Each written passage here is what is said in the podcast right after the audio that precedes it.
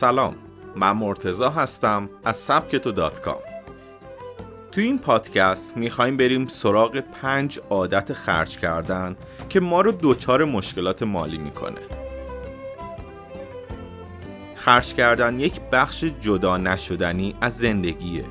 شما نمی‌تونید بدون اینکه پولی خرج کنید زنده بمونید. اما از طرفی هم تبدیل به یک موزل بزرگ شده. احتمالا شما هم هنوز ماه تموم نشده و حقوق جدید نیامده تقریبا جیبتون خالی میشه و مثل افراد زیادی هر چقدر سعی می‌کنید برای خرج کردنتون برنامه ریزی کنید باز هم موفق نمیشید تو این پادکست از سبک تو به 6 عادتی در خرج کردن می‌پردازیم که بدون اینکه متوجه اونها باشیم تأثیر زیادی توی خالی بودن جیبمون داره.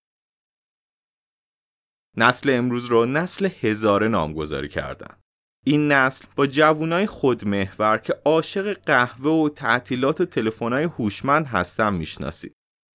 نسلی که ارتباط خوبی با پسنداز کردن نداره اما به دنبال موفقیته اگه شما هم از این شرایط خسته شدید و می‌خواهید از مشکلات مالی دور بمونید توصیه های ملیسان براون کارآفرین فعال اجتماعی و نویسنده کتاب پول خودتون رو به فنا ندید رو جدی بگیرید ملیسا میگه پیدا کردن راهی برای مدیریت خرج کردن شاید سخت باشه اما غیر ممکن نیست شما می‌تونید این شیش عادت رو از خودتون دور کنید تا به وضعیت مناسبی برسید.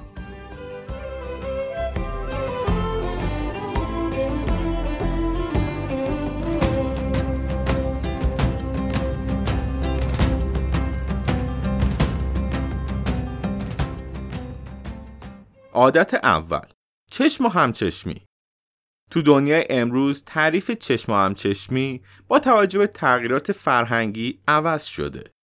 در واقع امروز دیگه مسئله بین چند همسایه یا فامیلای دور نیست.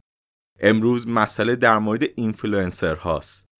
کسانی که شاید در طول زندگی هرگز اونها را از نزدیک نبینیم و زندگی واقعی اونها چیزی جز ویدیو عکس ندونیم. اما این رو به خوبی می‌دونیم که همیشه دوربر اونها پر از وسایل گرون یا پر زرق و برقه.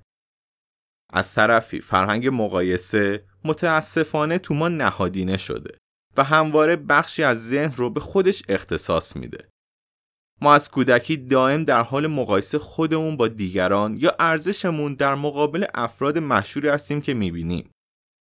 اینفلوئنسرها این موضوع رو همگانی تر کردن. ناخودآگاه شما می‌خواهید همون لوازمی که اونها استفاده می‌کنن یا همون لباسی که میپوشن رو داشته باشید تا زندگی زیبایی که از اونها می‌بینیم رو به دست بیاریم در حالی که حقیقت این نیست.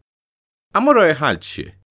این افراد رو از شبکه های اجتماعیتون حذف کنید و سعی کنید خودتون رو بهتر بشناسید و بفهمید با چه کارهایی بجز خرج کردن حالتون بهتر میشه.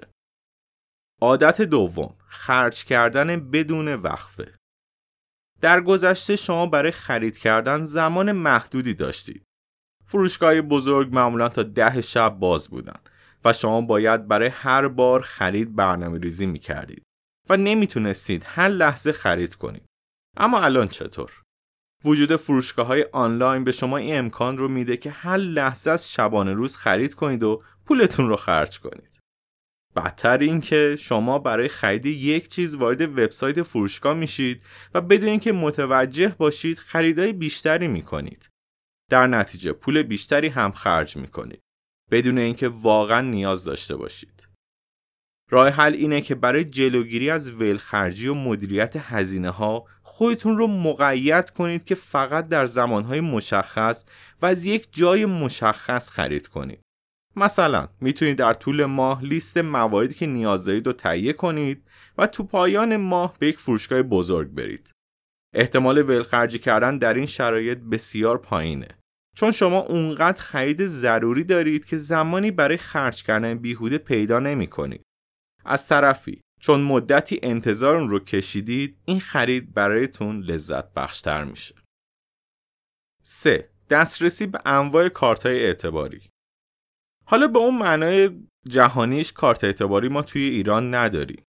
اما کارت اعتباری، آبر بانک ها، اپلیکیشن های پرداخت جهت راحت کردن پرداخت ها به وجود اومدن. تحقیقات نشون دادن که زمانی که از کارت اعتباری استفاده می کنید حدود 10 درصد بیش از نیازتون پول خرج می کنید.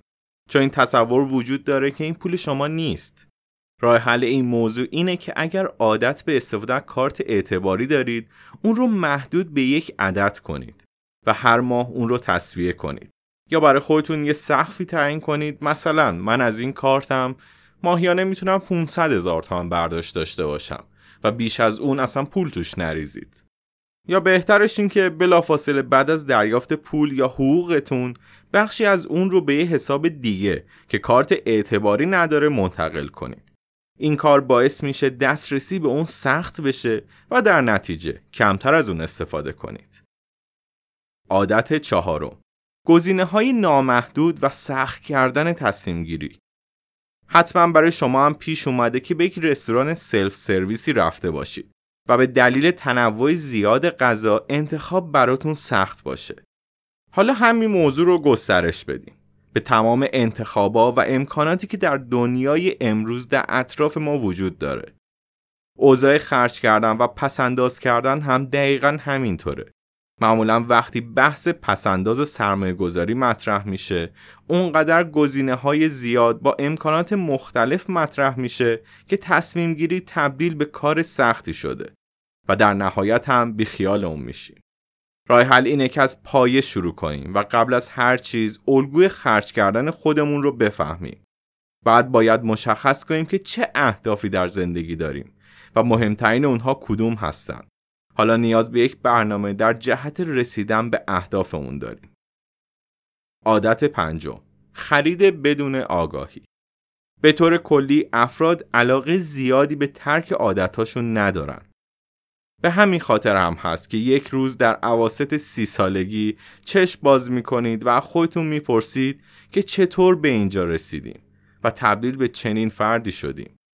بنابراین بهتره به جای چنین تجربه تلخی همین الان با خودتون فکر کنید که اگر می‌تونستم زندگیم رو طوری که دوست دارم بسازم امروز زندگیم چه شکلی می‌شد بعد به دنبال راهی باشید تا به وسیله اون بتونید پول مورد نیاز برای ساختن روزهایی که دوست دارید رو به دست بیارید.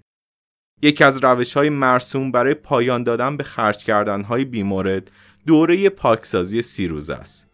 به این صورت که در ابتدای ماه فقط نیازهای اولیه رو برای طول ماه خرید می‌کنیم و حق خرید هیچ گونه موارد اضافی رو توی میون ماه نداریم. بعد از سی روز شما یک عادت جدید پیدا می‌کنید و اینکه خرج کردن خودتون رو مدیریت می‌کنید. حالا شما تبدیل به یک مصرف کننده آگاه شدید. اگر به دنبال پول بیشتر برای ساختن آیندهتون هستید اما هیچ راه درآمدی دیگری ندارید پیشنهاد می‌کنم میکرو کتاب ثروتمندترین مرد بابل رو بخونید یا گوش بدید.